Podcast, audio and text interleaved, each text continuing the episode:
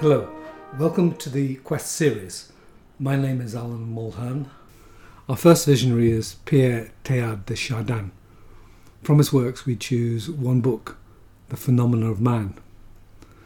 Born in 1881 in France, from the age of 10, Chardin went to Jesuit college and was ordained a priest in 1912. His writings emerged after his death, since the Catholic Church forbade publication in his lifetime. His academic background was in science, and he was to forge a spiritual evolutionary vision, teaching us to see the infinite in nature through modern science. He did not believe in original sin, which, together with his views on evolution, brought him into conflict with the Catholic hierarchy. And in 1925, he was pushed or self exiled to China, where he worked as a paleoanthropologist and was with the group who discovered Peking man. It was clear to him that humanity had evolved like any other species. Chardin suggests that we see in a different way, that we emerge from the cave of our limited and illusory consciousness, that to see more fully implies closer union. The difficulty is that humanity is both the subject of experience and the object or phenomena of study. He suggests we raise our awareness to match the immensity that science has opened for us, to include a sense of the depth of time, e.g., the age of the universe, 13.8 billion years, the infinitesimal to the immense, for example, the vast differences between the scale of the subatomic particles and of galaxies, the wonderful perfection, growth, and development that exists in nature movement. Underneath apparent rigidity, there is an extraordinary dynamism that reshapes all things, and the interconnectedness and unity of everything. The trajectory of his vision in the phenomenon of man is in three parts pre life, life, and thought. Quote, the universal will to live converges and harmonizes in humanity which is the leading branch of evolution. He insists on our significance of some inner impulse towards the emergence of mankind, this hominization process. In Pre Life, in the opening chapters of the book, he points to the immense plurality of matter, of atoms. Quote, when we probe beyond a certain depth, the familiar properties of our bodies lose their meaning. Indeed, our sensory experience turns out to be a floating condensation on a swarm of the indefinable. Unquote. Despite its immensity, the matter of the universe is fundamentally unified, he insists, made out of the same simple stuff, atomic particles. But he qualifies this immediately by adding that these particles are not things in themselves, but an energy relationship. There is a mysterious, universal holding together of all matter. He suggests the idea of the mesh or net of the universe, similar to the ideas of David Bohm in his book Wholeness and the Implicate Order, also of Anne Baring in A Dream of the Cosmos, A Quest for the Soul, and also to be found in the Rig Vedas. This is an energy system that holds the universe together. For example, in science, we might say the dark matter and dark energy of the universe, which is 96% of the matter energy of the universe. Chardin is aware of emerging quantum physics of his day in the 1920s and 30s, and that subatomic particles that make up the atoms of the physical universe are really energy packets or waves, a kind of quote, homogeneous primordial flux in which all matter is but a series of fleeting vortices. Unquote. That is, the phenomenal world, the appearance of things, is held together from below, that is, built from the energy system from which it has arisen. But yet, he insists, it is also held together from above that is, that there is an inevitable movement to complexity, an entelechy, a teleology, a purpose. an inherent drive towards its fulfillment, which holds the universe together and drives it. Chardin says, The universe is one system but never repeats itself, a quantum order of dynamic interrelatedness, in which each atom is coextensive with the universe. The universe in itself is one piece, a mesh woven all deeply interconnected and interdependent instead of being an aggregation of different parts. It has evolved across vast periods of time, developed and concentrated into higher levels of complexity. From the origins of the universe, whether in the Big Bang or a condensation event from energy to matter, and then to elementary particles, atoms, the creation of elements, hydrogen, helium, etc., condensations into star systems, building of planetary material from the elements, and so on. The basic law of this whole development is complexification. Chardin argues that the within of things is coextensive with the without. This within is a cognition of some sort and is throughout all life forms. The elements of consciousness at first are very simple, but grow more complex and differentiated across time. Consciousness is a cosmic property and subject to growth, development, and greater levels of complexity. With evolution, the more complex the structure, the greater the consciousness accompanying it.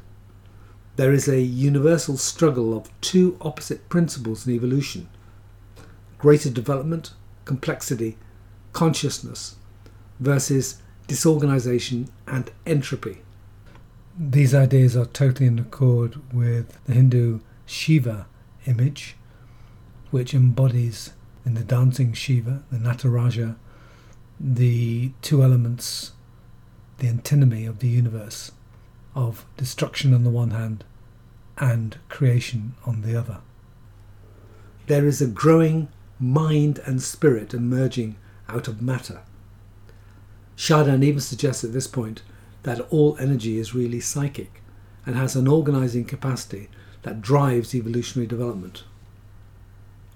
He suggests the Earth's primal mass came from the Sun and rolled up on itself, condensing in a sphere to form the early Earth, happening to be just the right distance to allow life. The Earth is a series of concentric zones the incandescent central core, then the lithosphere, the crust and mantle, the hydrosphere, oceans, seas, and rivers, the atmosphere, the gases surrounding the Earth, and finally the stratosphere, the higher reaches of the atmosphere. This beautiful, circular, almost Ptolemaic image is consistent with the Gaia principle.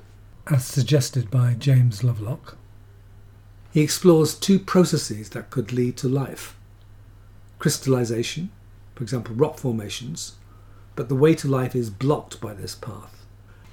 And secondly, polymerization, a synthesis by which compounds and molecules form, leading to organic carbon based compounds, thus becoming the pathway to life. Matter coils upon itself, like the earth, and has a within, which is a form of consciousness or awareness. He believes that a certain mass of elementary consciousness was originally imprisoned in the matter of the earth. Notice at this point that such ideas come from the mystic traditions. This one is from the Gnostics, that life or light or consciousness or spirit was imprisoned in matter after the formation of the earth. And the task of salvation is the recovery of this light. That light is somehow lost, but embodied and entrapped within matter. Chardin, this was a result of the individualization of our planet, something extraordinarily special about it. It somehow contained pre life within itself without reference to interstellar seeding. Chardin didn't adopt this interstellar seeding hypothesis. Fred Hoyle, the astronomer, proposed it, and instead suggested that it somehow comes from within the Earth, some incredible special potentialization within the Earth system.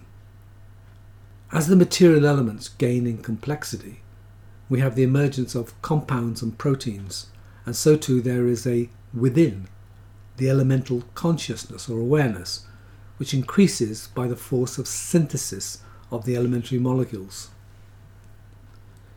This theme, that life and consciousness somehow coexist with matter and do not simply arise out of it by accident, is central to the Quest series. Secondly, life. Chardin describes the immense fertility, proliferation, and variety of life on Earth, the tree of life. He accepts the theory of evolution, but the question is is it the complete story in itself, or is it part of a greater whole?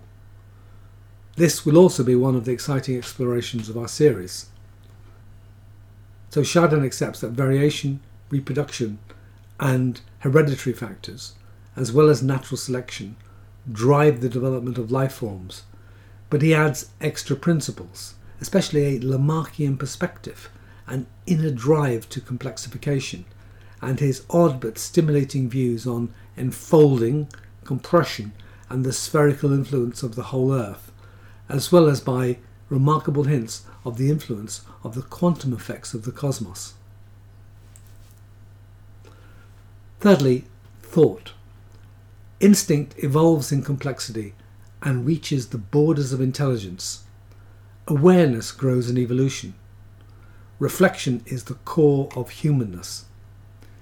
In evolution, a newly formed centre explodes on itself with abstraction, logic, reason, choice, and invention. Perhaps all life is aware, but only humans are conscious that they are aware. The psychical temperature rises over millions of years. The anthropoids, our ancestors, are brought to boiling point with the emergence of humans. The forward progress turns back on itself, an unfolding, boils and explodes into new form, like water into gas, a change of state. Life and evolution had been preparing for this, he suggests, with bipedalism, the freeing of the hand, and the expansion of the brain, three aspects of human development that are always mentioned in the paleoanthropological literature, that is, the study of ancient humans. The crossing of the threshold into reflective consciousness he suggests, is at a single stride, an alchemical turning point. The emerging human becomes a person. The harmonization of the whole collective group, the race, at one single historical point. This expansion of the brain, of course, characterizes the explosive development of evolution towards the human species, that is, towards hominization. But he suggests that the becoming conscious takes place in a single stride. One can't be half self conscious. This does not take place in a series of evolutionary small developments. You're either self conscious or you're not. And so he suggests that there was a single movement into self consciousness. He says there is something in evolution greater than ourselves, moving forward within us and in our midst. Chardin considers how instinct passes into the human psyche, which is not just sexuality and aggression, but a whole range of human activities which have animal inheritance. He sees how they transform as they enter into the human psyche, for example, sexuality into love, aggression into competition or war, and cooperativeness into empathy. A few definitions. Phyletic means of or relating to the evolution of a species or group of organisms. Secondly, orthogenesis, the theory that the evolution of a species is influenced most strongly by internal factors and is not subject to the external forces of natural selection.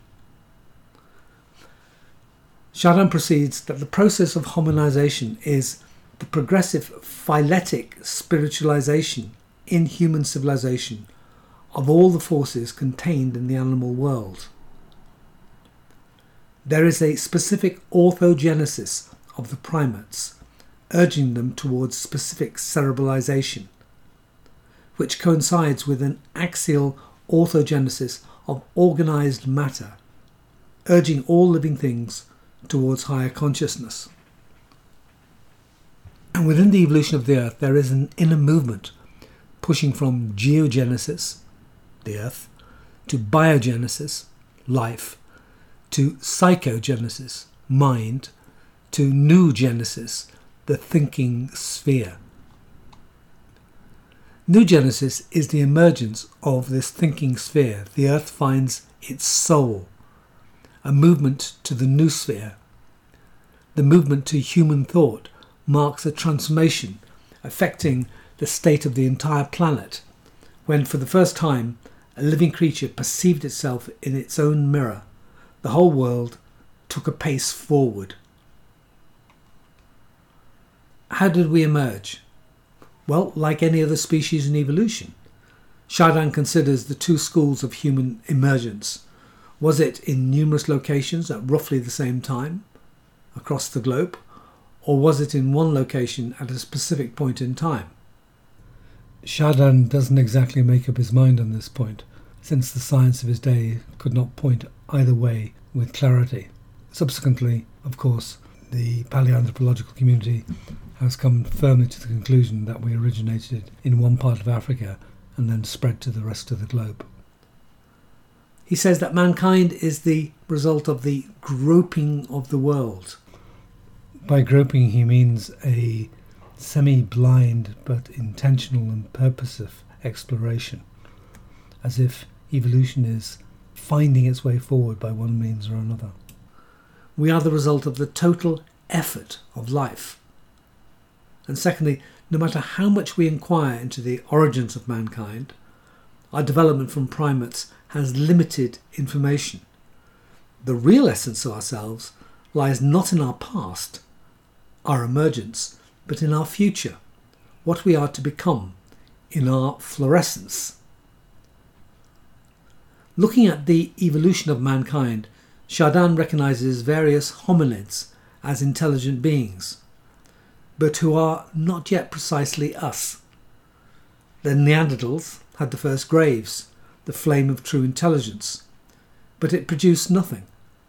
With Homo sapiens, thought explodes, quote, warm on the cave walls, that is, the cave paintings of Spain and France.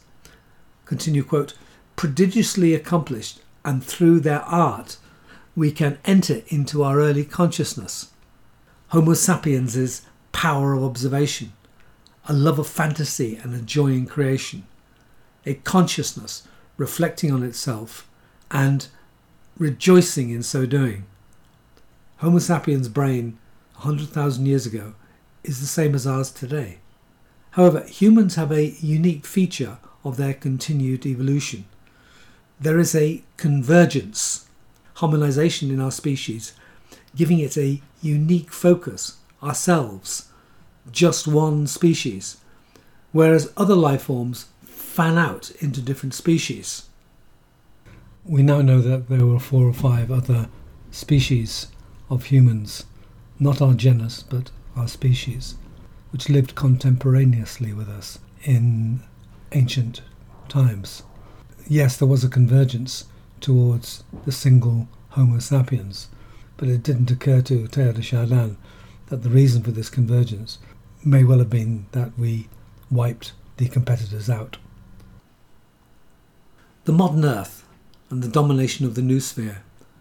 After the Renaissance in particular, the main changes are no longer agricultural but industrial, implying a change in consciousness. Knowledge then carries us along. There is an increase in the concentration in the noosphere. Humanity now sees space, time, and duration differently, especially the immense periods for evolution to take place. There is an irreversible coherence of all that exists. All the network of the biosphere has a common genesis. The world is cast from a single mould. The theory of evolution has taken over all other sciences. Humanity now knows that it too evolved. Humanity is evolution that has become conscious of itself. Evolution is an emergence in which the whole of life is united in a common structure. Humankind and thought are not an accident or epiphenomena in evolution, but its culmination. There is purposiveness, a half blind but definite moving forward, some entelechy, a coming into being by one means or another of what is meant to be, an obscure design behind the mutation process. With the rise and expansion of consciousness, Chardin says, quote, Mankind is not the final result of evolution, but points the way to the final unification of the world. Humanity is the last born, the freshest, the most complicated, the most subtle of all the successive layers of life. Unquote. The laws of hereditary, mutation, and genes now become hominized and characteristics can be acquired or learnt. This is rather like Lamarck, the influence of culture upon our genetic structure. Evolution speeds up, but at the same time, consciousness becomes neurotic. It can even dispose of itself. Mankind at root is anguished by not knowing that there is a positive outcome to evolution. That, he suggests, we have a super life in front of us, but we doubt it. So, as opposed to forces of dispersion in the evolutionary development towards humanity, there is the opposite a convergence, concentration, condensation, a focus of the evolutionary energy into one hominizing consciousness. Evolution necessarily means the rise of consciousness, and therefore implies unification of this psychobiological operation, a megasynthesis, the superhuman, which will be open to all mankind in a spiritual regeneration of the earth. Chardin believes in the emergence of a harmonized super consciousness, a thought system covering the whole earth, a superheating of thought, an upsurge of unused powers of psychical expansion, an increasing compression of free energy. A new domain comes into existence. Mankind is advancing, even if slowly, towards the omega point, a supreme consciousness. The universal and the personal coincide. The omega point is the soul of souls and is developing at the summit of the world, the great stability. At the end rather than the beginning, it is the ultra synthesis. In Book 4 of The Phenomena of Man, as bold as any Hindu mystic or poet, he states, quote, Love, the affinity of being with being, is not unique to man, but to all organized matter. Nothing appears new in us without pre existing in evolution. By rights, to be certain of love's presence in ourselves, we should assume its presence, at least in an inchoate form, in everything that is. Driven by the forces of love, the fragments of the world seek each other so that the world may come into being. Love, in all its subtleties, is the direct trace marked on the heart of the elements of psychical convergence of the universe upon itself. Love alone is capable of uniting living beings in such a way as to complete and fulfill them. Mankind is capable of personal, limited love to a few individuals, but he is capable of an immense universal love which heals the separation of the individuated and separate particle of the human being with the cosmos. Chardin sees clearly, as a scientist, that the Earth has a finite existence. It must end. But, he believes, we have higher reasons for being sure that apocalyptical disasters will not end the Earth. His reasoning is unusual. It is because human consciousness, in his opinion, like life itself, can only have arisen once as a unique event. Unrepeatable, like an act of creation, but in evolution. Since there is a purpose to the evolution of human consciousness, It cannot, he suggests, be wiped out accidentally. It would be as if the universe had aborted itself, which is absurd. Human consciousness is irreplaceable, and therefore it must reach its goal, the omega point. The end of the world will not therefore be a disaster, but a maturation, a destiny. Quote, a paroxysm leading even higher into the improbable from which we have sprung. Unquote. Sees an end of physical evolution for humans, as if this job is practically done, and instead the further development of the mind, of the noosphere, proceeding to a psychic totalization in an evolutionary upsurge. He accordingly puts great emphasis on the development of knowledge. He also sees the union of science and religion. As science progresses, it will become tinged with mysticism and charged with faith as we realize that the universe has an impetus or purpose, that there is progress. Indeed, that it may have an irreversible perfection, according to Chardin. The development of the noosphere implies liberation from the physical aspects of evolution. He considers that mankind might leave the Earth and go to other planets, contact their civilizations psychically, but thinks eventually this is not realistic. He believes the Omega Point is destined for this Earth and will be achieved in isolation without reference to other planetary life, due to the inherent development of the Earth including its curvature and the cosmic convergence of mind, which agglomerate and intensify such that mankind as a whole will be obliged to reflect on itself a single point, to shift away from its organo-planetary base to a transcendent centre of its increasing concentration. This will be the end of the world, but as a completion. The noosphere introverts upon itself having reached maximum complexity and centrality. The mind detaches from its material base or matrix and enters God Omega. Evil will be reduced to a minimum, he suggests. Disease and hunger will be conquered. There will be harmony and unanimity. Enormous powers will be liberated in mankind. Super personalization will exist. But what of critical appraisal? Firstly, Chardin has been marginalised by a scissor movement. On the one hand, the Catholic Church prevented the publication of his work during his lifetime. After his death, there was a rehabilitation in the 1960s and 70s, which is when I heard of him, and subsequently he dropped out of fashion in the church. Secondly, the movement in the life sciences, especially those concerned with evolution, have made complexity theory one of their central principles. However, while this looks good news for the Chardin camp, in fact it has cut the ground from underneath his feet, for complexity theory argues that the emergence, their technical word, of more complex properties and life forms in any system does not take place by plan or design, but emerges spontaneously out of any system especially if there are a few ground rules to start. The life sciences, as well as the Catholic Church, have moved away from Chardin. Thirdly, Chardin's theory has similarity to the creative evolution ideas of Henri Bergson. Personally, I don't think this theory is going to disappear, and I confess I'm attached to it, but it is not popular in mainstream science. Fourthly, Chardin places his theory in a Christian context something not necessary for his argument, though perhaps it was for his religious vision. Once again, the tide has swung against him.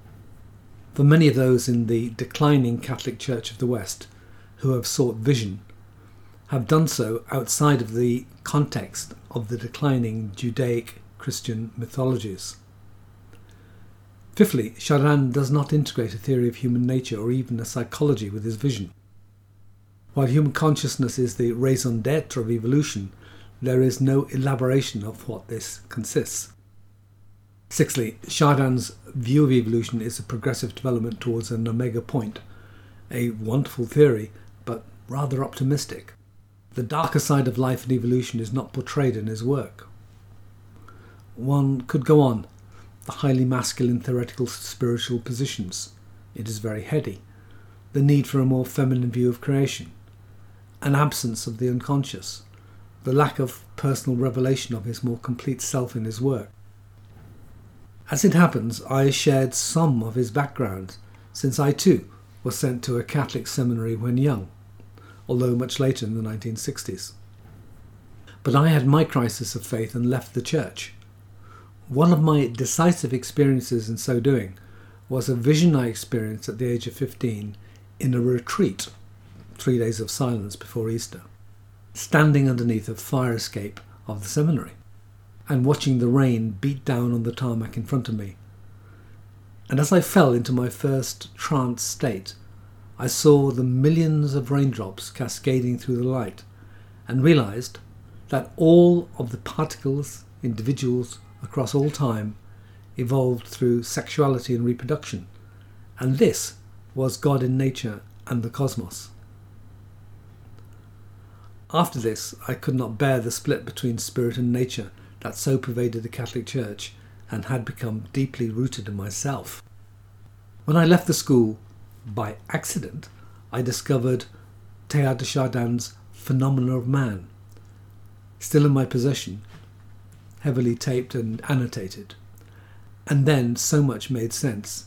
Like D.H. Lawrence, the magnificent novelist, at the same period, actually, as Chardin, he provided the vision that healed this split in Western Christendom. Later, I was to realize that William Blake, the mystic of the late 18th and 19th century, through his poetry, illustrations, and paintings, had provided an equivalent magnificent vision. Given that I know something of his background in the Catholic Church, I feel that his crossroads was when he was summoned by the Jesuit superior general of this period, Vladimir Ledochowski, a former Austrian military officer who sided openly with the conservative faction in the Vatican. In 1925, Teilhard was ordered to sign a statement repudiating his controversial theories and to remove himself from France after his semester's course were finished. His lectures, filled to capacity, had so disturbed the conservative French bishops that they reported him to the Vatican, who in turn forced the Jesuits to silence him. At this point, he chose obedience, although he was still to formulate his magnificent vision, though not publish it in his lifetime. Had he not signed, but had left the Jesuits, the route to an encounter with a wider world, perhaps through the university sector in America, might have been open to him. Certainly not easy in the Great Depression and the lead up to the Second World War. And there his fertile mind and his publications would have been challenged and his theories perhaps altered and developed. The grand vision of Chardin was of reconciling the divine with evolution Creation and evolution were not opposites.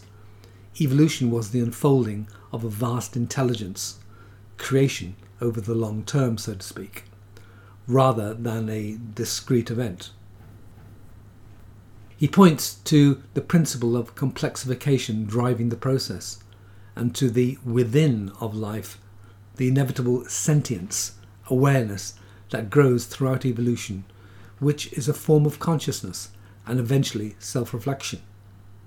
He argues that there is a purpose for humanity in this evolution, that we are central to this creation, whose purpose it is to evolve a consciousness capable of reflecting back its essence.